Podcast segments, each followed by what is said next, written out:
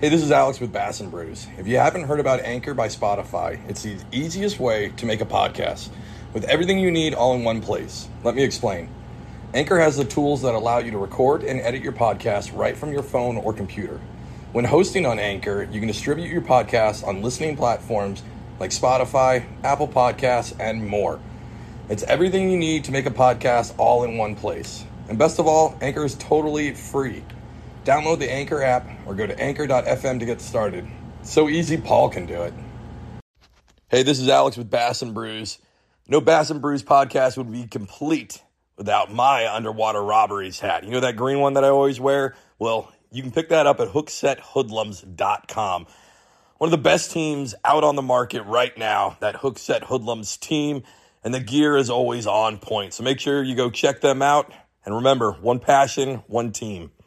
Alex, Paul, just remember if it wasn't for Jigs and Bigs, Bass and Brews would fucking suck. Give me that scab.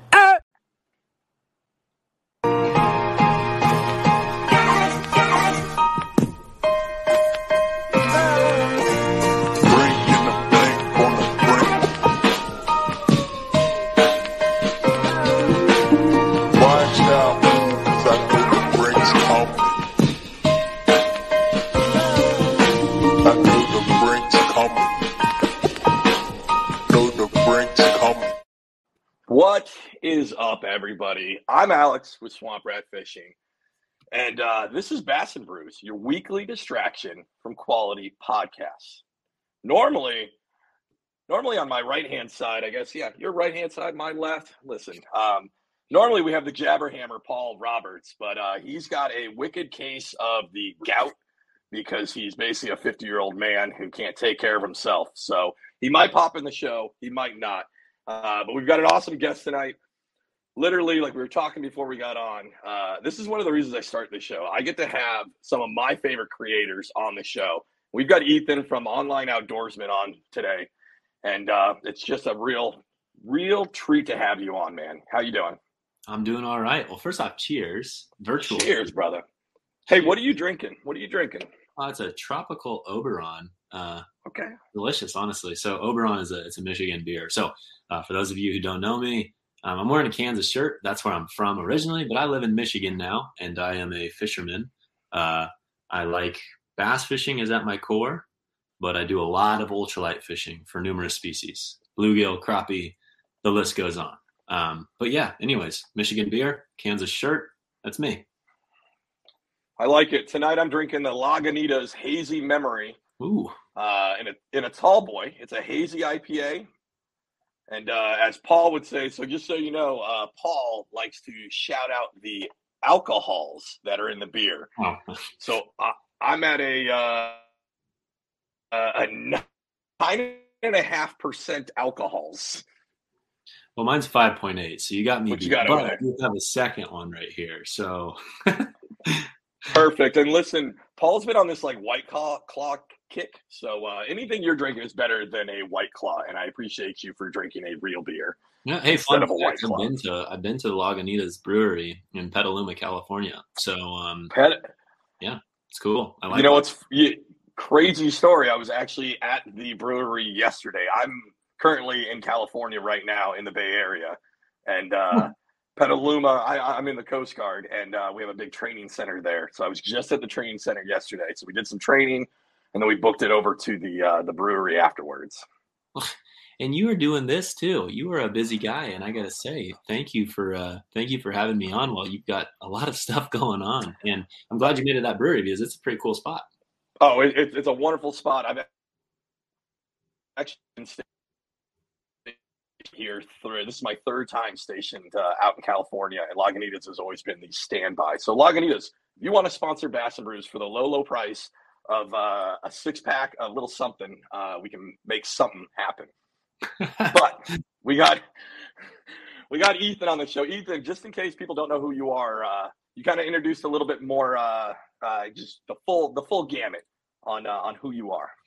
Yeah. Um, So, like I said, I'm I'm definitely a bass fisherman at my core. That's what I kind of grew up doing. I was uh, in tournament fishing in college and that sort of thing. But once I got into the workforce, I found myself with less time to fish, and um, I started getting a lot more into ultralight fishing. And through doing so, I've also been making a lot of videos. It's just uh, it's what I like to do. So YouTube, it's online outdoorsman, and basically I just talk a lot about ultralight fishing. I share my experiences and really just have a goal of helping people get out on the water and catch more fish, have a good time out there. Um, again, I'm more of a multi-species guy these days as a bass fisherman at my in my heart, but I've really branched out. And you know, shoot, I caught a carp the other day, and that was a riot. I, am pretty much open to whatever. And um, about a t- two and a half years ago, or whatever it was, I started a, a, fishing company called Mule Fishing, hence the hat, hence the flag. Um, and basically it's just a light line multi-species company it's made to simplify fishing really is what it comes down to so we'll talk about that i'm sure um, mm-hmm. but between that and my job and my son and my wife and my life i keep pretty busy but i'm happy to be busy so i like i found your videos uh I, it, how I found your videos initially was there was this thing called a Ned rig going out, right? And uh, I searched up Ned rig, and you were you know, in, in that top list that came out. And then I, I really fell in love with your channel uh, because you were multi-species. You went from like uh, you were literally we're going to gush a little bit. You were literally one of the guys uh, this tidal river that i fish in new jersey uh, also has it has bass and it has uh, chain pickerel but this spot has an abundance of giant white crappie. Nice. And i was like uh, I, I, caught one on accident on a ned rig when i was just reeling it in right? And i was like whoa how do i catch these so I did go back to your channel and I saw you doing the multi-species thing. Your your channel is actually one of the channels that made me pick up an ultralight because I I mean I caught that thing on like a medium bass rod, you know what I mean, and uh, yeah. got me into that. And I really like that you do that because I feel like sometimes, especially as bass fishermen, we all love to catch big fat bucket mouths, right? Like that's what we want to catch. But sometimes it's good to just feel that tug. Yeah, especially with limited time. I think there's a lot of people like me out there that's like you know you work a full-time job you have a family you have you have a lot of obligations in your life and it's like as much as you i would love and, and a lot of people would love to get out there for eight ten hours to go bass fishing and really dial in a pattern and catch all those bucket mouths like you said the reality is we might have 30 minutes after work or you know two hours on the weekend you know and with an ultralight you basically downsize your presentation which opens up a world of opportunity because everything that swims feeds on small insect larvae, bait fish. And so you might end up catching a five pound bass while just fishing ultralight gear, but you're also probably going to catch a lot of bluegill, crappie. Uh, the list goes on. And that's kind of the approach I take these days. It's like, you know, I would love to go out there and chuck around a big swim bait for bass all day long, but I just don't have that time. And uh, I'd rather just catch fish. so, yeah, it's my mentality. I, I, I like that, man. I, again, like it's, uh, like I always pack the ultralight in the kayak now, always. And and also, if you guys don't know, he also kayak fishes a lot too.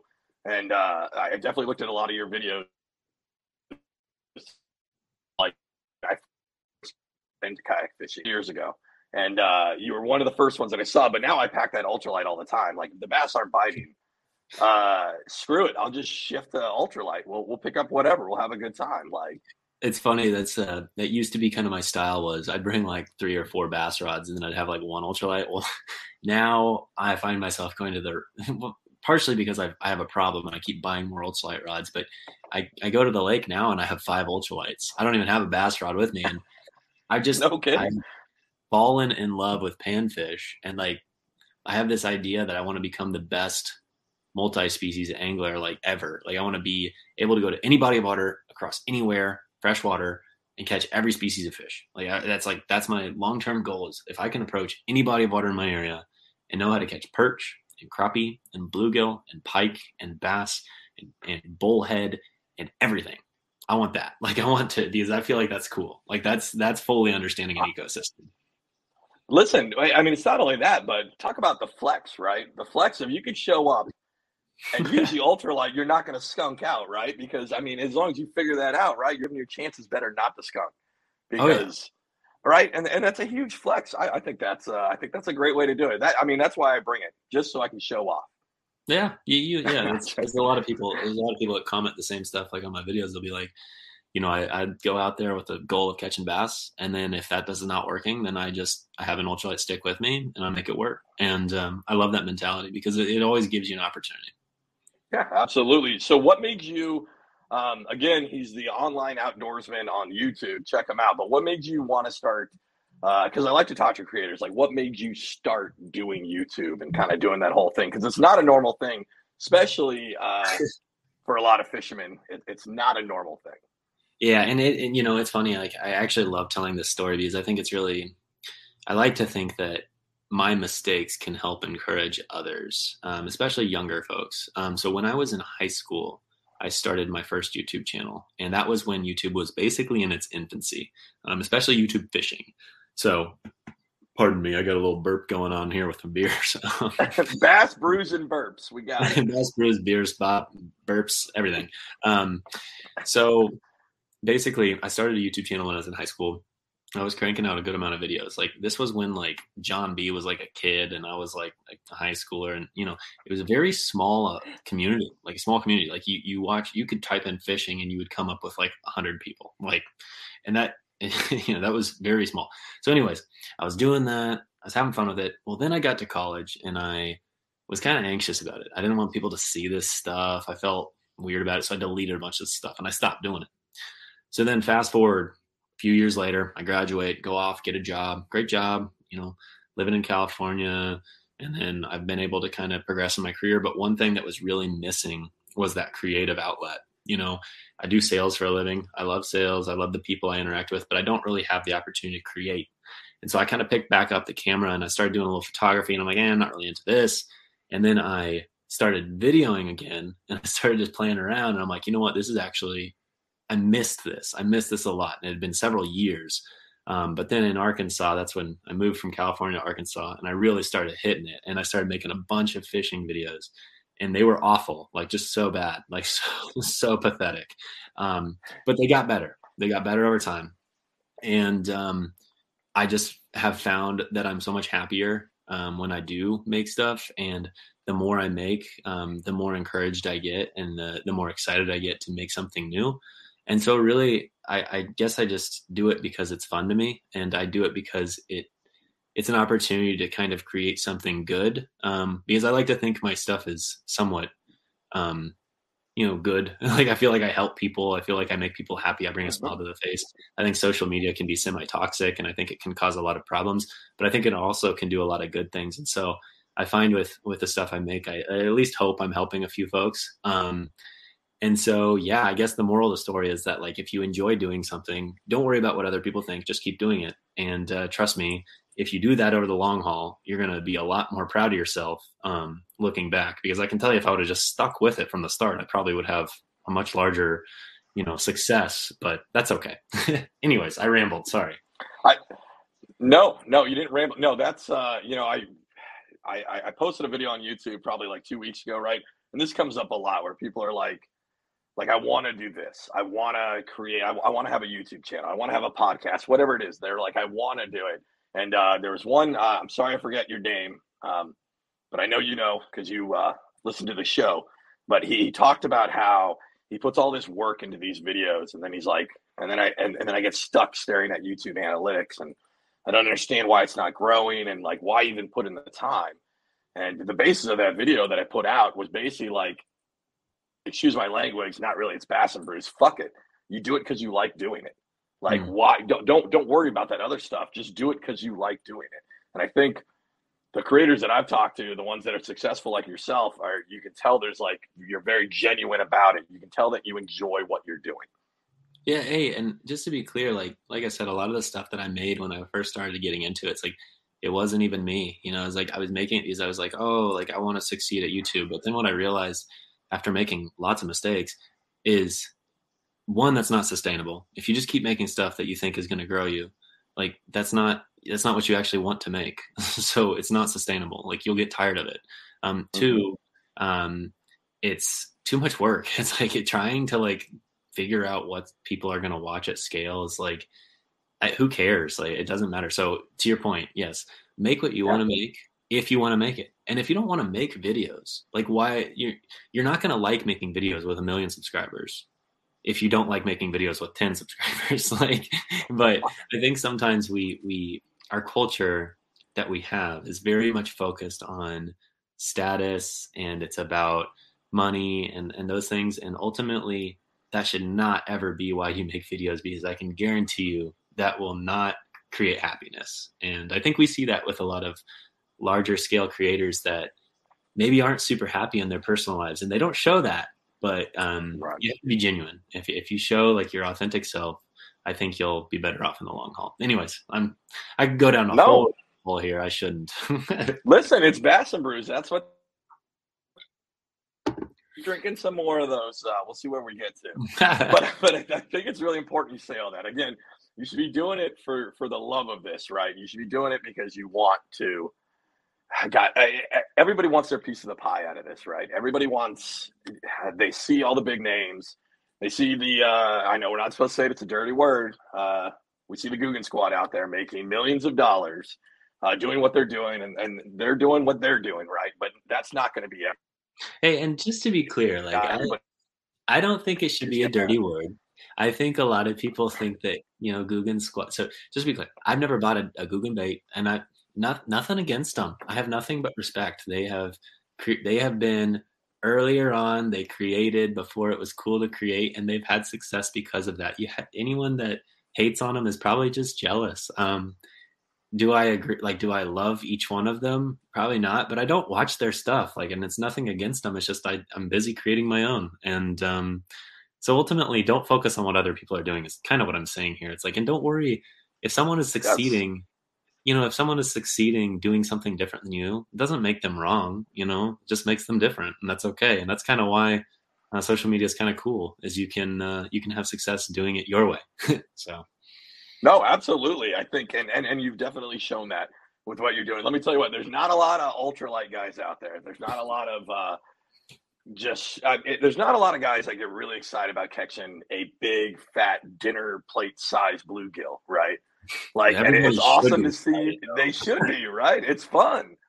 Like, it's fun. Um, so, so you do the YouTube. You're working through all that. So, what made you decide to kind of like make your own baits. Like if you guys don't know, you said it before, it's mule fishing, um, and they're they're fantastic multi-species baits. They are killer. Um, I had a video. This is a couple of videos ago, right? But I was able to go home. I'm in California um, until I retired from the military, and then uh, but I was able to go back home about four weeks ago. And I took the wife out every year for her birthday uh, for the last three years or so. I, I take her out kayak fishing. So she was like, "Listen, I want to go on Big River X. It's a big tidal river. I catch a lot of fish there. I love this. That's primarily what I do. It's kind of my jam, and I've like focused down years of learning this river. It's awful for video re- uh, views because people are seeing the same river every time, but I don't care. I love fishing it. So she was like, I want to go out for the, you know, I want to go out this time. So I brought her out and uh, I fish uh, there. I have a certain, I use a Flick Shake, like a weighted wacky worm, and I just slay. Yeah. And uh, she was having trouble setting the hook on it because it's a little tricky. She, she doesn't really fish. She fishes once a year for her birthday. That's it. understandable I'm gonna tell you Um, what, man. I gave her the ultralight. I gave her the ultralight with the donkey tail on it. I'm like, listen, cast this thing out, let it sink a little bit, slowly reel. And if that doesn't work, then we're gonna let it cast all the way to the bottom. We're gonna pop, and you're gonna reel up slack. Instantly, the girl was into a mess of crappie, uh, and then like a mess of crappie, and then out of nowhere, this giant. Uh, I'm gonna estimate because I caught it the next week. It still had the jig in its mouth with the donkey tail hanging out. But she Wow. caught about uh she hooked into like a four pound pickerel. And it's an ultralight. So she only had like three pound test. That thing jumped right next to her, sliced Oh, the line, gone. But then the week Oh. later I found the jig with the donkey tail still in its mouth. Oh my gosh, that's incredible. Do you But- have video of both of those things? Uh I don't think I have a Ooh, actually you know what? The next video I have coming out, which I think is next week, I do have the video footage of I it with the to donkey see that. tail. Make sure to send me the link. but I have a whole video where she's just like, uh, well, yeah, she she slayed with it, and it was like the best thing ever. So so like, what what made you kind of like push to start making your own baits? Yeah, I mean, this is so again, I could make this as long of a story as you want, but I will I will try to make it semi short. So everything kind of has come full circle for me. So when I was in high school, I also when I made YouTube videos, I actually I poured my own soft plastics and I, I started my own fishing company. Then it was called uh, Hookups Tackle, and um, at that point, you know, I didn't know how to do all this stuff, so I spent a lot of time making baits and very little time actually selling them. You know, doing business, actually working on it. Um, hey, Jabberhammer, sorry to I didn't even Hello. yeah, Paul, can you hear us? Sorry, we don't mean to interrupt. He, uh, I think he crashed the whole stream. Way to go, Paul. All right, go ahead. Go ahead I get it. He's looking great. um, so, anyways, I started a company back then in high school, and then you know, kind of phased out of it, whatever. But I've always had an entrepreneurial spirit, and I've always kind of wanted to have my own companies, and I've had several throughout my life, and none of them really worked. But with Mule, when I started getting really heavy into ultralight fishing, I noticed a major gap with ultralight gear. There was, you know, there was plastics that were fine, um, but they've kind of been around for a long time and they weren't necessarily very innovative. And there certainly wasn't anything that was built with durability in mind. Um, and then on top of that, really where the original idea came from was jigs. Um, I just didn't like the jigs on the market for like light line usage. There was really nothing with a small enough hook that also had a keeper for a, a, soft plastic and also had a head design I liked. You know, there was some that had a, a, weird head designs. There was some that had really two big hooks, right? Like a round ball jig. The hooks a lot of times are way too big for like bluegill mm-hmm. and other certain species, trout, that sort of thing. Um, so I didn't like that, and they didn't pair well with true light line, like two to four pound test. And then the the other ones, you know, there's some round ball jigs that might have a small hook, but they didn't have good colors options. So um, I was like, you know what, screw it, I'm going to look into this and and try to do it. So after several months of working on it and getting some products and testing them and going through the process, um, I launched the mule jigs. And originally I launched them in the 180th ounce size, the 164th, and the 132nd. And it was really primarily focused on exactly what the company is still focused on today light line multi species fishing. Um, that has obviously progressed into a couple more sizes and some more innovation in the works, but it's also progressed into plastics. And the difference um, with a mule fishing plastic, I don't even have any in front of me. I've got some over there, but um, is they're hyper durable. I better grab one real quick. Yeah. Uh, okay. Never four. Um, so they're super stretchy. So that's that same material as some of the other baits on the market, but there was nothing on the market for panfish and multi-species usage. So I decided that I was going to come out with that to go with the mule jigs, and um, I did. I just felt like the really there was a hole in the market, and I wanted to help fill it, and I wanted to really cater to light line anglers because I felt like they were kind of being underserved.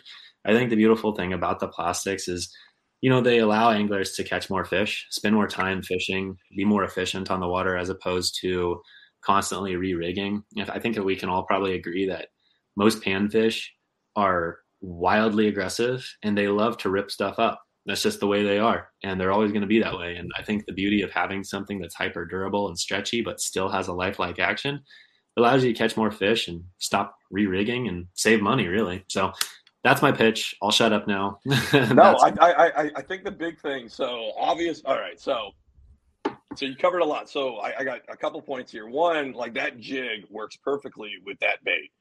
What what I need from you, Ethan, is we, we need more of those jigs.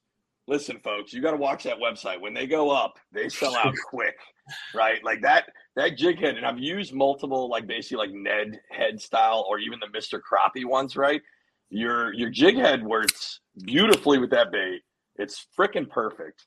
Um, so if you guys can out there, if you want to get into the mule fishing, like you got to hit that jig as soon as that thing comes out. Uh, but what's great about your bait, and there's another company that makes a lot of uh, durable baits that are very stretchy, right? But I feel like the action on yours, there's more action on it, right? Like that tickler, uh, Z Man puts out that that that tickler Z, right? And I think that's the most action you can get out of one of their elastic baits. Your action is insane comparative to that. And I mean, some of that could be the gear, like the, the head and the hook you're using it on, but it, it works phenomenal. It's, I've caught a crap ton of fish. The whole story with Amanda just slaying crappie on them.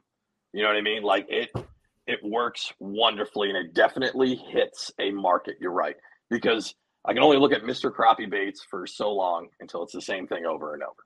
Did you just say Yeah. Colton? Did I say cotton? Or, or did did you did you just get some did you just get some Carolina in you? By I- I saying think- Colton? I, I, I might have. I might have. Paul. Paul, good to have you on the show. Glad that you finally uh, showed up for your obligated uh, court duty. Look, all right, all right. I, I, so I'm late. I'm going to interject uh, with two things. One, Ethan, good to meet you, host. I'm yeah, Paul. nice to meet you. Hi, Paul. Uh, I went out fishing today and, and was going to be back way before all this shit happened. And let me tell you, we got on them. We we we caught, we touched, unhooked, and threw back in ninety plus fish. We had over a hundred that got to the boat, and we were just trying to boat flip them in to get them unhooked. That came off over a hundred bass. Insane, insane. Then I got home. My wife got a splinter in her damn foot and me being country, she's like, "You got to get this out." Well, that splinter broke off up in the under the skin, and so there wasn't no way to grab it. So I got her soaking in some Epsom salts, and she's probably to text me or holler at me, and I'm to have to run up there with a needle, some thread, my pocket knife, and some some 110 proof alcohols, and I'm probably to have to needle it out. But um, we'll see. I, I don't think that's to work, but I'm to try my best. So I'm to have to go do some surgerizing. But get back to Alex Colton, all these fish. uh, so, Ethan, welcome to Bass and Brews. This uh, we we cover fishing, uh, drinking, and uh, how to get splinters out. That's kind of Honestly, I just kind of want to listen to him talk for the next 40 minutes. I, I just, I'm good. I don't need to share any more of my stories. Well, easy now, easy now, because 40 minutes turns 40 minutes turns into three hours. Really, won't do really that. fast. I will Really be fast. Yeah, we've we've had numerous people come on and be like, I only got an hour, and two hours later, oh my god, we have to end. Yeah, that's um I I go to bed super early, so I am going to have a hard cutoff at some point. I just I do not function well if I don't get my sleep. So But I'm with you. There are there are more nights out of the week than not. Tuesdays and or whatever day we record this shitty podcast, I'm in bed before the kids because I get up super early. Yeah, so But uh, yeah, hey, I feel you, dude, man. Old old man at heart. Because you said, how old are you? I'm 29, but I basically am going on 72. This man, this man sent a message out talking about I'm old. I go to bed early. He's 29. I, I got 11 years on you. Yeah, well, 11. I get up at 4:30 every morning. It's just I've always been early to bed, early to rise. It's just who I am. I've been that way as a kid. It's just who I am. Listen, man, as kid- a uh, as as a parent, you might have to change that, right? Like I used to be the same way, and then it turned into early to rise, late to bed, and you're just going to learn how to function with four hours of sleep. Well, he's doing just fine. He goes to bed at seven o'clock, so I go to bed at 8:30. Night we're stretching it. I'll go to bed at nine, nine There you go. Look, I grew up in a little small podunk town in South Carolina, and I got up before the sun came up, and I watched the Three Stooges on TV. And then once the sun started peeking over, and we get that little bit of daybreak, I was out in the yard, and I was doing the dumbest shit that I could do, which usually meant taking something metal and beating against some other metal shit. And we didn't have a lot of neighbors, but the neighbors within a mile radius would would talk, say, oh, God, I heard I heard Paul up this morning doing something. I'd be on my neighbor's windows, knocking on the windows, like, "Hey, hey, you want to come What is play?" It's five. It's five thirty in the damn morning. I'm like, tap, tap, tap. You know, you get shot for that shit nowadays. Hey, I was gonna say I, I would recommend not doing that anymore, Paul. I, I don't think that would be a good look. A big He a still large, does it. A large bearded man at five thirty in the morning knocking on my window, I would be terrified. I would be But- but- absolutely terrified. But when you're this handsome, people are usually like, "Oh yeah, let's let's wake up on and get play." Please have pancakes. But also, I also live in a highfalutin neighborhood now, so I can't be doing that shit because the the homeowners association, aka the HO assholes, are like, "Oh my God, this motherfucker left a bag of pot and soil out front. Let's give him a ding on his record."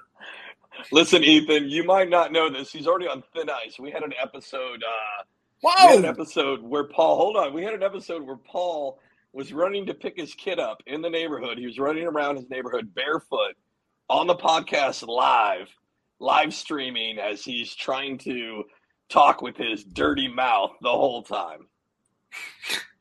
Well, I'm glad. I'm not glad I missed that. I wish I would have saw that, but hopefully I can get some some footage of that experience. A hundred percent recorded on the the YouTubes. It's it's on the YouTubes, and I'm pretty sure if Alec hadn't if Alex hadn't taken part of that out and put it on the TikTok, we're losing we're losing subscribers on TikTok. I should probably Hey, put that you- on the ticky tacks. Yeah, where you at, Ethan? Where you live? Uh, I live in uh, Southwest Michigan.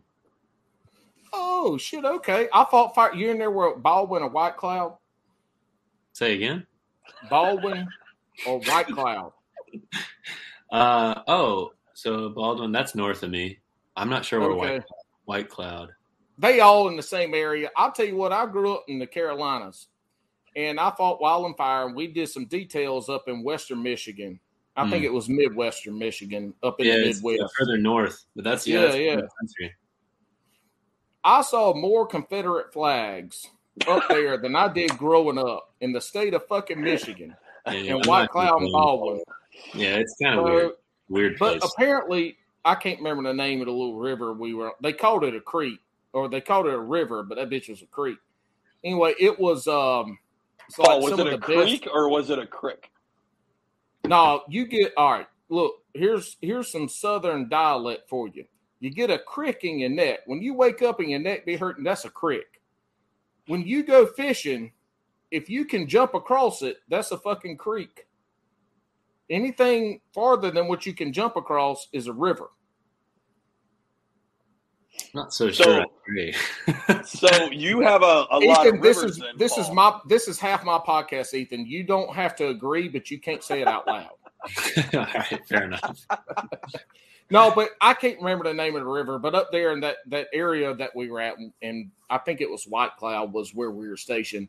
There's Sure. a, a river up in there that was apparently some of the best fishing in that area, and people Probably came there. And Manistee. Manistee? it might have been. I don't know. This shit was like Steelhead. Yeah, steelhead and trout. Yeah. Yeah, they they they had guides and stuff there, and I didn't get to fish it because I was putting out fires to save rednecks' homes. But anyway, um, it was a good time. It was a good time. But my wife's family's originally from Traverse City, which is I know the yeah. other side. I, I yeah, I do love I love northern Michigan. I, I don't get to travel up there as much as I'd like to, but we usually go up north for at least one or two weekends a summer and it's it's really pretty. This whole area, you know, really Michigan has a lot to offer from a an outdoorsman standpoint. You know, whether you Mm. like fishing or not, there's just so much to explore. So I love it. I uh, love living here. I grew up in Kansas, which is a lot more of just like farm ponds and, and small reservoirs and whatnot, muddy water. So totally different change of pace. You doing morel hunting? I did when I was in Kansas. I haven't really messed with it up here. I just when I have time to do anything, I go fishing. My man, see that's the like that's that's the kind of shit I like to hear. When I hear a uh, angler talk about, oh, I don't fish in the winter, I hunt. I'm like, you know what? You're dead to me. Whatever, to each his own. But for me, it's like I just I fishing or bust. What Yeah, I like do it. you, do you fish in the winter? Yeah, up here, I mean, it's kind of different. It's like, well, quite honestly, it's like um, I always thought I was going to live in the South, you know, maybe like Texas or something, but life just kind of happened this way, and I live in Michigan. And honestly, ice fishing is pretty fun. Um, I definitely prefer open water, but ice fishing is pretty fun, and it's something to do. As long as you have a hobby during the winter, you can get by just fine in the north. And uh, for me, what's beautiful about ice fishing is every year I feel like I just get a little bit better and we have a pretty short window here. It's not like Minnesota where you can fish for like straight months. It's like we have a short window, so it takes a long time to like get good at it. It's like it takes several seasons to figure it out because you get like five, six trips. You know, when you're a working, you know, working man, and you only have so many weekends. So, anyways, yeah, I fish year round. I'll fish anytime. I, I'll fish creek chubs when nothing else is biting. I'll catch whatever. whenever. It Doesn't matter to me. I just want to catch something. All right, I I, I, I hate to to wreck the podcast midway and run, but I got to go get my pocket knife, a couple needles, and my blowtorch, and try to get this uh, splinter out my wife's foot. So let me take a big old swig of alcohol before I go surgerize her foot. I am terrified right now.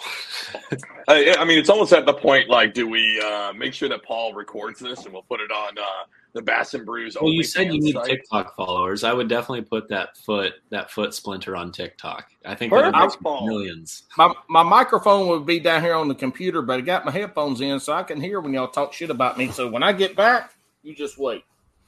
Alex, All right. don't don't ruin So- it, Alex. Don't fuck it up no more than I already have, please. He totally derailed us. Uh, That's okay. have a- Honestly, I was haven't- entertaining. I mean, it's Bass and Brews, right? But I do have a total side story about creek chubs, right? And this has nothing to do with fishing. Well, it kind of does. I, I worked at uh. I worked at a command center in Philly, and we had two old retired uh, coasties who now work as a civilian for the Coast Guard as a search and rescue controller. And there was uh, one of these guys was telling the other one, "Hey, I was catching some creek chubs the other day." The guy's like, "I don't know what that looks like," and he's like trying to describe it. He goes, "No, man, I'll just go on my phone and Google it." Uh, that is something that you got to ensure when you go to images that you have your safe filter on because uh, this man uh, on our big computer, like we have a giant wall of knowledge, Oh, right? It's like it's a giant, like uh, I think it's like eight feet across, four feet up. he goes in and he types in creek chub, and he found something completely different than what he thought. Well, it was not the chub I was going for. It was totally different, totally different chub. But Oh, uh, well, okay. Well, Bass and Brews. well, I'm glad that you got to meet Paul. We'll see if uh, he's going to come back. But um, so mule fishing. So right now for soft plastics, you have the jig, uh, the soft plastic. You have the donkey tail and the donkey tail junior. Correct. Uh, Donkey Tail, Donkey Tail Junior, Horsefly, Mule Minnow, 1.2, 2.2, and 3.2. So I've gotten a little bit, uh, a little bit more now, and Right. uh, more in the works. You got more in the works. You you, you care to you care to give listeners a uh, drop? What do you got? No, I mean it'll be a while before some of this stuff comes out, um, because it's always there's always something in the in the noggin, but just takes time. But yeah, I mean, I would just say when when it comes to mule, you should probably never expect things to be launched that are species specific. Um, it's going to be a light line multi-species company, so it's going to be gear that's focused on catching a lot of fish. Um, and you know, a lot of times that's panfish oriented and stuff like that. But at the end of the day, it's really built around the multi-species angler. So I'll just leave it at that. Um, but that's kind of what mule is all about. Is you know, I, I think that our industry, it's sometimes frustrating in my opinion, and that's you know part of the reason mule exists is I feel like we there's a lot of companies that there's a species specific this and there's a species specific that. Here's the crappie option. Here's the bluegill option. Here's the trout option. Here's the bass option. Here's the redfish option. Here's this option. I just made 5,000 different baits and then I'm going to tell you that you need all of them.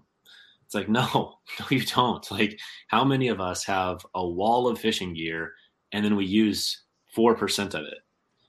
We got to, like, I feel like the industry is constantly trying to sell more and more and more. It's like for Mule, it's it's all about creating a simple system to catch as many dang fish as possible. Um, so that's, anyways, I'll shut up. No, that's it, it. Stop, stop. You're good. That's the beauty of what you're doing, though, because you're absolutely right. And I mean, from a, I, I guess, a business standpoint, that's kind of better, right? Like you want to make uh, as many baits as possible because the impulse buyer is going to buy them all. Uh, you're going to make them as not durable as possible because then they'll have to rebuy the packs. Well, And- yeah. Oh, our super, super soft option is so much more realistic and it triggers more bites, 30% more bites based on our science. It's like, I mean, no, it doesn't. And I mean, okay, now I just sold 40 packs of something that's also, by the way, it's not good for the ecosystem. When I could have sold one pack of something that catches a, just as many fish and um, it reduces the amount you have to pay and it reduces the footprint on the ecosystem. boom. but that's not that's not how a lot of things are. You know, that's kind of where we are as society too. It's like it, it's kind of how we are in general. We like to buy, buy, buy, sell, sell, Mhm. sell. And so I, I I'm not focused on selling you more. I'm actually my goal would be for people that buy mule gear, I want them to own less fishing gear. I want them to have a simple system that works every time. I that's so incredibly refreshing to hear. And it's it's only I mean you're only really going to get that from a small company. Hopefully it becomes a big company, but a small company that's actually ran by an angler who gives a shit about the fisheries and the fisherman himself. Like you are you're encompassing that, right? Like you want something easy for somebody to get out in. They don't have to buy a ton of it. Pick a pick a couple colors you like and go at it, and you're gonna be you're, you're gonna be good with Yeah. the gear that you have. I two comments. So you said pick a couple colors you like. Well, I, there's I constantly have people offering you know feedback on color options. Like, hey, I'd like to see this color and that color and this color. And I just want to be clear. I love feedback, so never hesitate. And I agree that there's probably some opportunities, but part of the reason that I have limited colors is because I want to offer colors that are going to work for most all anglers in numerous situations, but I don't want to just offer more and more and more just because. Um, Mhm. I, the, I'm very limited for a reason because I don't. It's not necessarily necessary a lot of times to have 20 or 30 color options. Again, I think that there's probably room to expand on what I have because I am smaller and I can just, you know, my cash flow can only dictate so much inventory. But but at the same time, I think sometimes we overcomplicate things and we offer so many colors, but it's not ne- ne- necessarily, um, you know, needed. Um, and then the other thing is you mentioned conservation, or you mentioned basically like taking care of fisheries too. Mm-hmm. Well, with mule, mule fishing, one of the things I take a lot of pride in, and I have to give my wife credit for this. She actually dropped off this third beer, so shout out to my wife. But Yeah, shout out. but uh, part of Mule is there's a waterway cleanup initiative, and so essentially what that looks like is it either looks like time or money. So basically, resources from Mule is going to go back into waterway cleanup. Um, you know, across the country. So at first, that started by just me basically going around and picking up local rivers and whatnot, and then I would just give back my own time. Well, I quickly realized that you know as it scales and gets bigger, I just simply can't keep up with that. Mhm. So I've started to branch out and I've donated financially to, you know, nonprofit organizations that have the same interest in mine. But I've also worked with other creators and I've worked with other anglers in general to give back financially to basically have them go out and do the same thing. So, you know, recently I I put out something on Instagram. I basically said, hey, if you want to do some waterway cleanup and you want, you know, I would like Mule to be able to, you know, support that. So I was able to get like eight or nine people. They went out in their local areas. They spent, you know, anywhere from an hour to two hours picking up trash. They then sent me pictures and I sent them gear. And I'm just basically like, hey, you're going to go out and do that. I'm going to hook you up. like, and um, I want to continue to build on that and do more outreach across communities, across the states to help pick up the trash, the crap that people leave at waterways a lot of times sadly it's fishermen. So we have a lot of work to do with regards to taking care of our fisheries because i don't know about you but i would challenge you if you don't see this regularly go walk the banks at your next fishing hole. You're going to see so much dang fishing line. You're going to see worm containers. You're going to see cigarette butts. You're going to see this that and the other thing. And half of it some unfortunately half of it sometimes is by anglers. Other times it's you know plastic bottles that drifted there from who knows where. But but at the end of the day, we've got a long ways to go. And uh, if we keep doing it the way we're doing it, uh, the fish are going to have a hard time thriving in these ecosystems. No, I think that's man. Again, like you're uh again, you guys got to follow him. He's he's literally he's doing the company the right way. We already talked about doing the YouTube the right way, right? And it's uh like it, it doesn't seem you're egotistical about it. It's you actually care about all of this, and, and you can really tell your genuine love for uh, this sport, hobby, whatever you want to call it, this lifestyle um, and it's it's super appreciative. It's super refreshing to see that. It's not like you're trying to catch on the next fad to get that money grab. You're there to It to- would be to impossible for me to be egotistical. I am a, just a regular Joe, just trying to make ends meet with my job, trying to create a little side hustle for fun and try to help people catch fish. But at the end of the day, I'll, I mostly catch fish about that long. I'm no expert. I just have fun. All right. Well, so we're about ready to get to a portion of the show, right?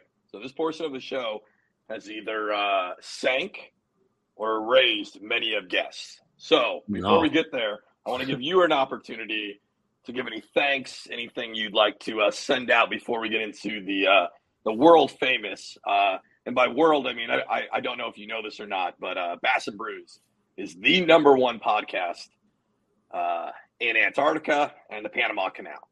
Uh, because uh, if you guys don't know, you can set your podcast location to anywhere, and we've done that to solidify those two locations. So, ah, very Yeah. smart.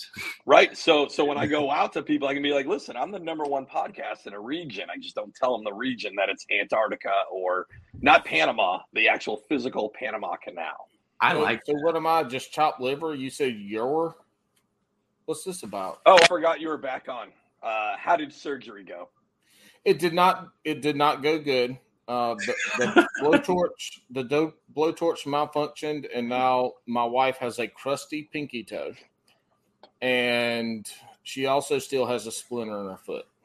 Rest in peace, Mama Hammer. Uh, that Maybe toe you will be. hit that Uh, last swig of beer. Well, I mean, you know, if she would have let me sliced a little bit more with my pocket knife, I probably could have got it out, but she wouldn't let me cut any deeper. Oh God, sounds like a horror film.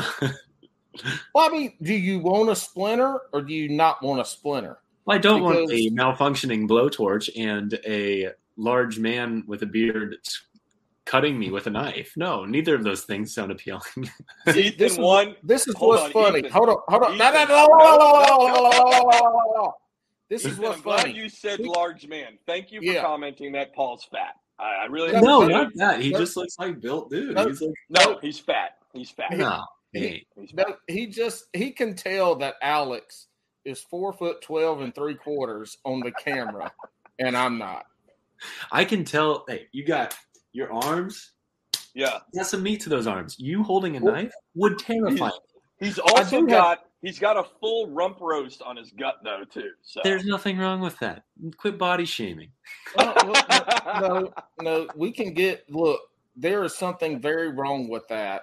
Like when your heart starts not to act right because you're fat, you should be fat shamed into losing weight. I mean, th- there's a health concern there, and and on the side of that, you talked about how big my arms are because I started throwing a drop shot this year, and I got a medium light rig with it, and the last uh, four or five trips out, I have caught six pound fucking catfish. and they have towed my fat ass around on my Hobie PA 14 boat. I had one Saturday. It took me 10 minutes to get in. I'm trying to go to fuck home. Like, I want to leave. Don't it's- complain it's- about that, man. I would be stoked. All That's a- over the damn all over the damn lake. I'm trying to get this bitch off. I'm like, can you please break? I there's two things I learned. One, I don't know what the hell my knot I'm tying from braid, braid to fluoro is. I don't know the name of it, but that knot is damn good. That bitch ain't broke off. The hook, I I caught 20 fish that day, two catfish over six, and a bunch of other catfish, and that hook still was penetrating them good. I mean, it was great. I it's it's crazy, but that my damn arm sore as shit, man. I felt like I went ocean fishing. Who needs to lift weights when you can lift six pound catfish on a drop shot rod? Well, lifting weight stupid. I did that for five years in college playing football. That's dumb. Now I just See, see, was I right? hold on. Hold on. Was Time right? out, Ethan. a big Time out. Ethan. He's Nope, strong. nope. Hold and on. You don't want him holding a knife to your toe. Hold on. He talks about how he played college football. He My was wife's fucking- toe. He was the Anyone's toe. Punter. He was the punter. No lie, not a real position. Hey, that is the best position to play, though. Let's be real. look. if I could you- be an NFL player in any position, it would be the punter because I don't want to go out there and get destroyed and tear an ACL or do something like that. I just want to kick a ball. I play like, you know, six snaps. I'm good. And I get paid. Oh, yeah. I would do that all day, every day. If I could be an NFL punter, done. I'm doing it. So I was a little bit different punter. I like to hit people. Like I tried to hit people. The other thing, the punter's got to have the best hands on the team. Like a wide receiver can drop two or three balls in a game, and ain't nobody gonna say no shit. The punter drops one ball. That's like a 15 to 30 yard loss on downs. They get it where you drop it. Alex is He's just mad because position. I agree. Alex, Alex is mad because he couldn't do the most simplest skateboard tricks and couldn't even be semi semi college fair enough. professional level skateboarder. Skateboarder? Is that a thing? Yeah. Look, I'll tell you what. I'll tell you what. If it wasn't for kayak fishing, I there's no way in hell I would be less than 300 pounds right now because I have gained I have gained 30 pounds since I started kayak fishing, and I don't just fart around on the kayak. Like I, I cover 8, 12, 15 miles, and you know four and a half miles an hour. People can't keep up with me. I'm still fat. It's a damn shame. It I really think is. it's. Uh, I, I- I think uh, the problem is you have that shitty hobby Is probably uh, why you don't work out as much. Says it says the man that has never been in anything besides the, the the kayak that he's used three times in the last almost nine months. All right. So Ethan, let's give you a shot to shout out whoever you'd like to at this point before we get to uh, the shotgun round.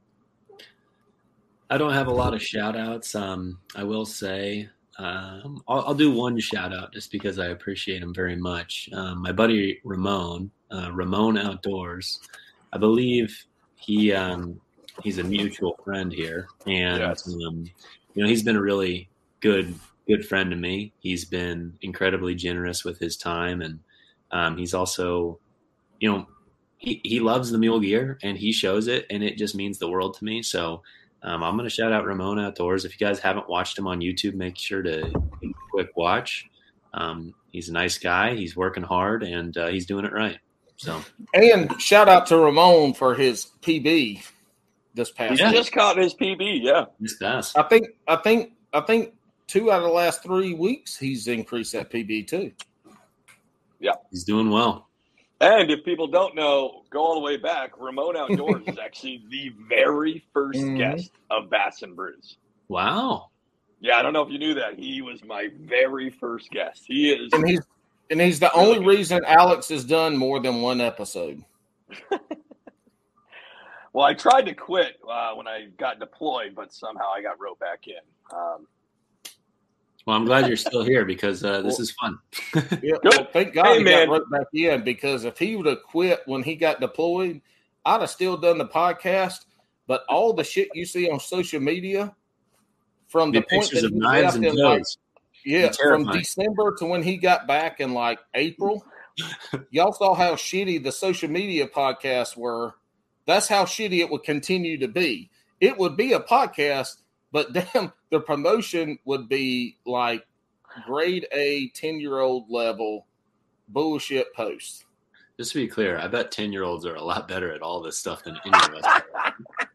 specifically, Paul. They are I- I specifically they better at than Paul. I'm sure they can put The together only better the only thing a 10 year old couldn't do better than me is actually run the podcast as well. All that other shit, yes, they could definitely do that. See, Yeah. Alex is getting antsy. You see him getting antsy?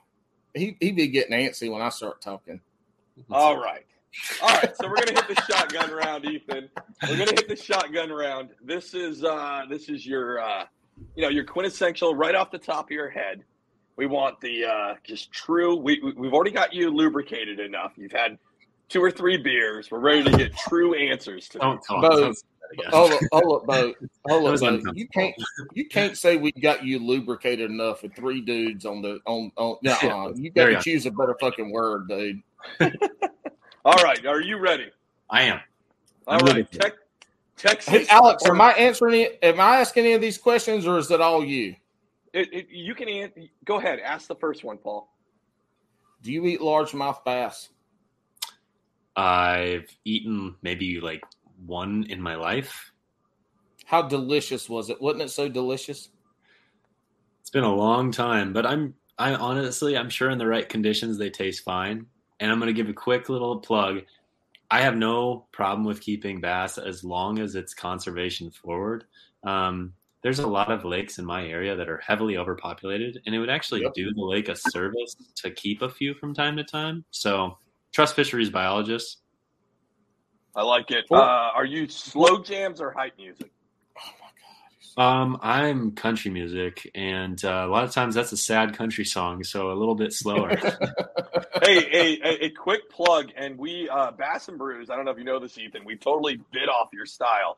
If you go to Spotify, he's Yeah. got a playlist, and I completely bit off that. If you guys don't know, you can find a Bass and Brews playlist too. But you've got uh, you got some Colter Wall in there, which is uh, primo good country.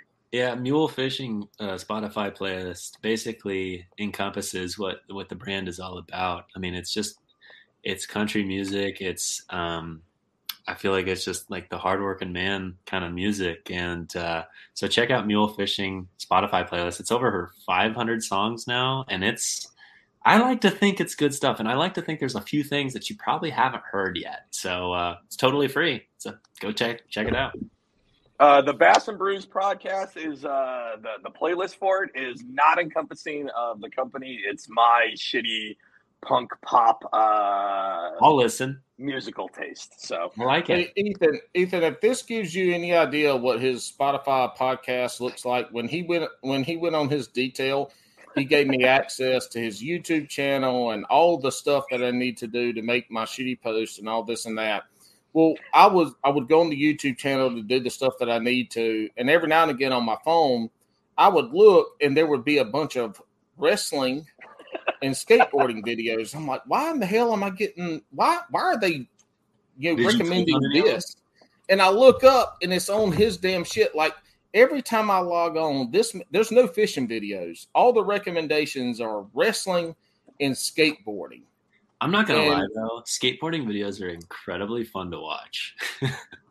I- Listen, I, here's- skateboard. I have no interest in skateboarding, but watching those videos is kind of soothing. It's like I Cool. I as a as, as a teenager I skateboarded and then I stopped doing it. And then when the Olympics came around, God. I was watching skateboarding with my kids, and uh, they start doing it. I, I tell my oldest, I go, "Hey, Dad used to do that." And she looked at me. And she goes, "There's no way." And I was like, "What do you mean there's no way?" She goes, "You're too fat." Boom. Next day, I went out and bought a skateboard at 37 years old and uh, retaught myself how to skateboard. nice. Um, but you're right. I love skate videos. I love watching those old school uh, videos. They're they're amazing. And if you're a creator, I'm going to tell you what skate videos know how to tell a visual story and a travel vlog before that was a thing very well. Like they were really good at that back in the day. you can learn from any you know type of creator. So ultimately, mm-hmm. you know, if you sit around like if you like are making videos of any type, and you sit around and watch videos of like type content, you're probably doing yourself a disservice. Heck, go watch you know documentaries on Netflix. Go watch this, that, or the other. I mean, you'll Yep. learn a lot if you start to focus on um, how other people create content and tell stories. Um, and it doesn't need to be the same thing you do. But Right. Yeah, when we yeah, when we had Alex Rudd on, he talks about he watches maybe one or two fishing YouTube channels. Greg Blanchard and probably Edwin Evers, because that dude loves some Edwin. But he talked about the podcast that he or the YouTube videos that he watches are people talking about making YouTube videos. Mm. So that's he he focused in and you know if you want to follow somebody, I mean make he puts out good content. All right, Alex, I see you twiddling your thumbs and shit. Let's go. Go on with the questions. Don't let me get off on no tangents. All right. Well, speaking of Alex Rudd, uh, he does a segment on his show called uh, "Overrated or Underrated."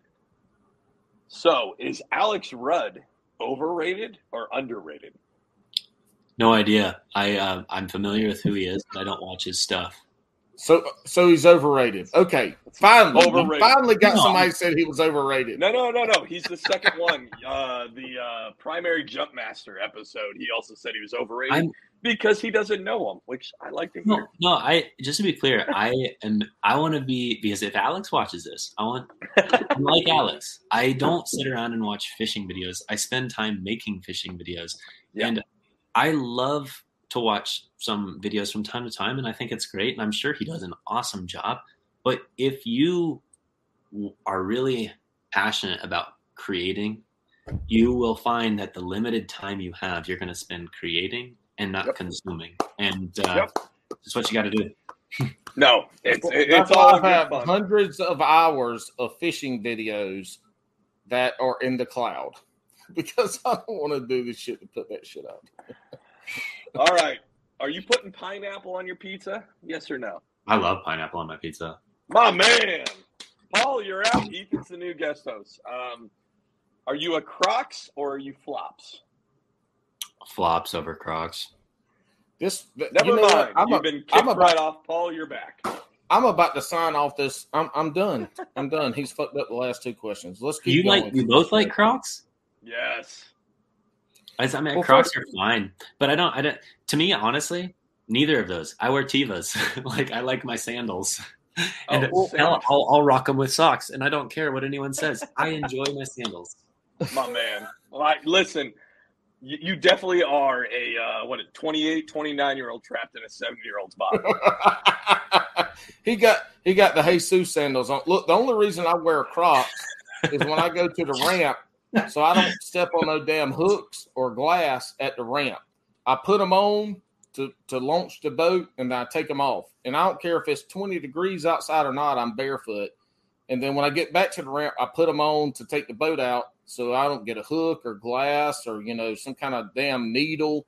I You know- any of that shit in my foot. See, here's what's funny about Crocs is like Crocs started out as a company that catered to 14 or, or no, sorry, eight to 12 year old girls, Girl Scouts. You know, it's like it was oh, this is fun, and you can even pop in your little buttons and like cool, and like they were like that's what happened. That's what they started out as. My sister had some, and then all of a sudden they were like, oh, they're also for old women, and then like my grandma had some, and then like my mom was like, yo, I'm gonna get some of these, and now it's like every bass fisherman or like 37 year old dude is like, yeah, you know what? I don't really want to tie my shoes. And uh, these things are kind of cool. There's a camo. I have never, I have never, in the 67 episodes of this podcast, and I don't know, I think I've, I've never been this fucking attacked in my life. I just called in the last 20 seconds, I got called a 12 to 14 year old girl, a mama, a mama, and then every other angler out there. I, I feel attacked. I feel I'm I feel violated. I feel like I've been violated. Ethan, you know what, Ethan? You you my friend are are I love it. This is awesome. You have Oh, you have attacked me more than Alex has tried to attack me and he's never been successful. In the last 20 seconds, you have done what Alex couldn't do in the last 50 episodes. Well, Paul, if it Congratulations. feel better too, is uh, I have been so excited just in the last 30 minutes of listening to your stories. Like, I have to go back and listen to all your episodes because this is The right just move. so entertaining. Like, you are just, Listen, you're a very funny The funny only person. one the only one you need to listen to is episode 12 when I was a guest. Because that was the first time Alex had to go past two and a half hours. Oh my God. yeah, But it, it, was. it, it was a good one. All all the stories came out on that one. But yeah, it's great. It's great. This is this is Ah. wonderful. I love this. This is awesome. Ethan, you've been a great guest. If this was a two hour episode, I'm not sure where this would go. It'd probably be probably be in my top five. he's got to go to bed. All right, let's continue rolling on. If it was two hours, it might be in my top five. Wow. cool. really right. special. Do I get a participation trophy? I Mm-mm. think I know the answer to this one, but let's throw this one out here. You're fishing for three hours. Would you rather catch five two pounders or one seven pounder? One seven pounder. You said five two pounders? Yeah, Mhm. Uh, yeah, yeah, that blew my mind. if you would have said one four pounder, I would have said the, the the two pounders. Anything five and five and up, I'm going for the big. But as a multi-species, a, a tug is the drug guy. That that But kind you blew said my five mind. fish, five versus one, two two pounders. I can catch two pounders any day of the week. Bass fishing here, seven pounder. That's a really nice fish. Oh. I'm taking that Perfect. any day of the week. I'll take that over. I'll take that over twenty two pounders. Hey, have you ever eaten chub? No, In, in the context of that question, no. Well, well, well, there's another question with some context to it. That one had no context to it, but because I What's grew up the- eating red suckers. Say again. I grew up eating red suckers, which is like a, a big. I've never I eaten don't know. one. I'm sure. I'm sure any fish can technically be just fine to eat, right? Like I, you know, it's funny. It's like um, a lot of you know people in Europe. I want to say, um, is it Poland specific? I can't remember what country, but um, they like carp is like a, a really like it's in a delicacy. It's like a really good fish to eat, and it's like here in America, we're all like, ugh. It has whiskers and it's gross and it's slimy, and it's like Yeah. it probably can be prepared well, right? Like Carp- Carp, Carp is can- huge in Eastern Europe and it's huge in South America. I can I can fillet a carp, a largemouth bass, a crappie, fry them up, feed Right. them to people, and all these people that taste that say bass, for instance, tastes like mud. That's what I always hear. I could fry them up, and I guarantee you, ninety nine percent of people wouldn't know what the fuck they eat.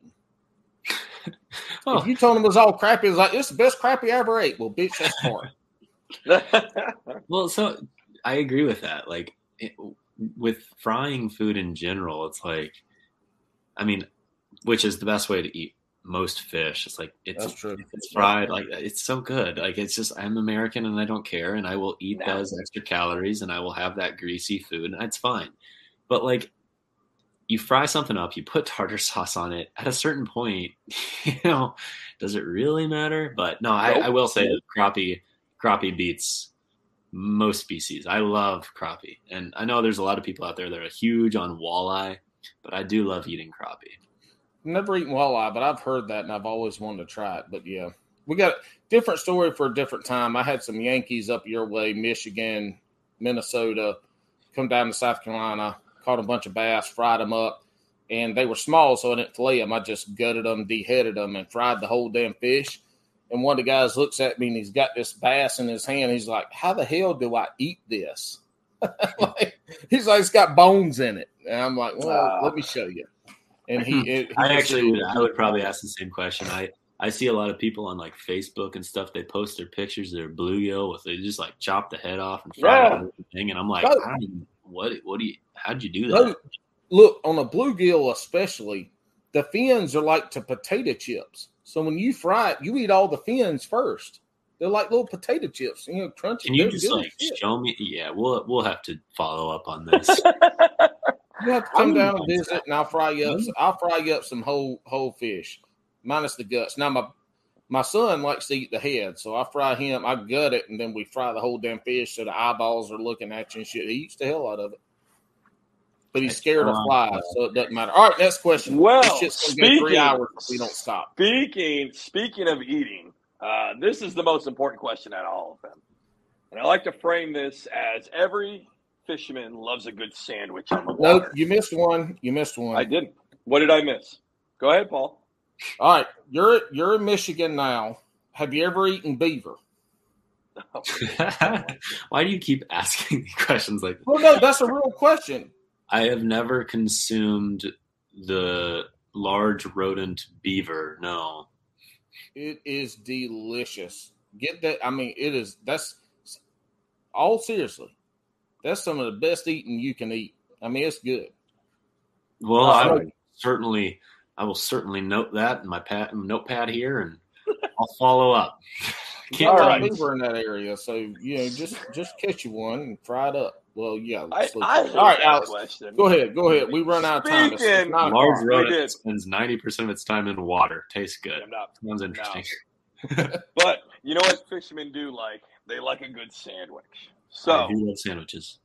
to end the show, let me get your top three sandwich proteins. Now, before you answer, there's a lot of shows where they're like, hey, we'll welcome you uh, if you, whatever you want to say. If you say the wrong thing, because we've had some wrong answers, we will chastise you immensely. Okay. So your No, this is fine. top three, I got top it. three sandwich proteins. Okay. Um, I'm gonna go with my number three. will be. This is this is actually tough question because it's like how do you I've always this always brings back the question of what is a sandwich? You know, how do you define a sandwich? Because to me it's like you're talking about like if a hamburger is a sandwich, like obviously that like you know beef is coming in, but it's not. It's not. And I don't like It's roast not a sandwich. No, no, no, no. Time out. Time out. A sandwich is a protein. You're talking a standard sandwich. Just A A sandwich. protein. A protein between two layers of bread. Yeah, yeah. I'm gonna go with turkey at number three. Um, I'm gonna go with. God, I love PB and J's. Peanut butter at number two, Okay. then I don't think we've um, had that one yet. And then I'm going with. I'm just gonna go with standard ham at number one, um, because I just ham, mustard, pickles, and cheese. It's like hard to beat. Mm. Dude, you can't beat it. Listen, Yeah. you Yeah. answered correctly. We've had wrong Bread and butter pickles or deal. Oh, Um, I'm bread and butter guy. I, I like on a dill, but bread and butter. Yeah. On a sandwich, by itself, it's got to be a dill, but on a sandwich, bread and butter. But we've had awful answers, and we're going to recall all the way back to them where Delirious Angler said cheese, No specific cheese, just fucking cheese. cheese. This man's And got Paul. a block. This man's got a block of cheddar cheese. Delirious Angler. He's one of the Hookset Hoodlum members. Cheese and what? What was the other one? No, well, he just said cheese. The other really bad answer, Paul. Who was that from again? So our boy Bailey from Serious Angler says spinach. Yo, I mean, spinach is fine, but your top three? That's Yeah, like ex- it doesn't even fall in my top 100. exactly. like spinach. Spinach is an additive. Yeah, you like Right, put I it in a mean, that's a- smoothie, just an like additive. forget that you're getting nutri- like you're getting nutrition, but you just like Yeah. you don't taste it. Like, oh, cool, spinach in my protein shake, cool, and I don't Yeah. taste it, but I get mean, the it- uh, spinach on a sandwich, you get that crunch, and then you get that that blood that blood taste. You know that irony blood taste. But as like uh, I- You I've lost eaten, a, mi- I've I've never million. had spinach that tasted like that. Well, in Oh. North Carolina, it's different. Um, Y'all have never, y'all never eaten blood. Y'all never eaten blood sausage if you don't know what blood tastes like. All right, we'll save the blood sausage conversation for another day. I think. All right, Ethan, uh, hang out for a minute, but it was uh, so great to have you on. We really appreciate it. Everybody go follow him. He's the online outdoorsman, mule fishing. He's got it all, man. I appreciate your time and thank you so much for having me on. It was really fun. All right, hang out for just a minute. Uh, before we go, I just want to let you know about. Did it do it?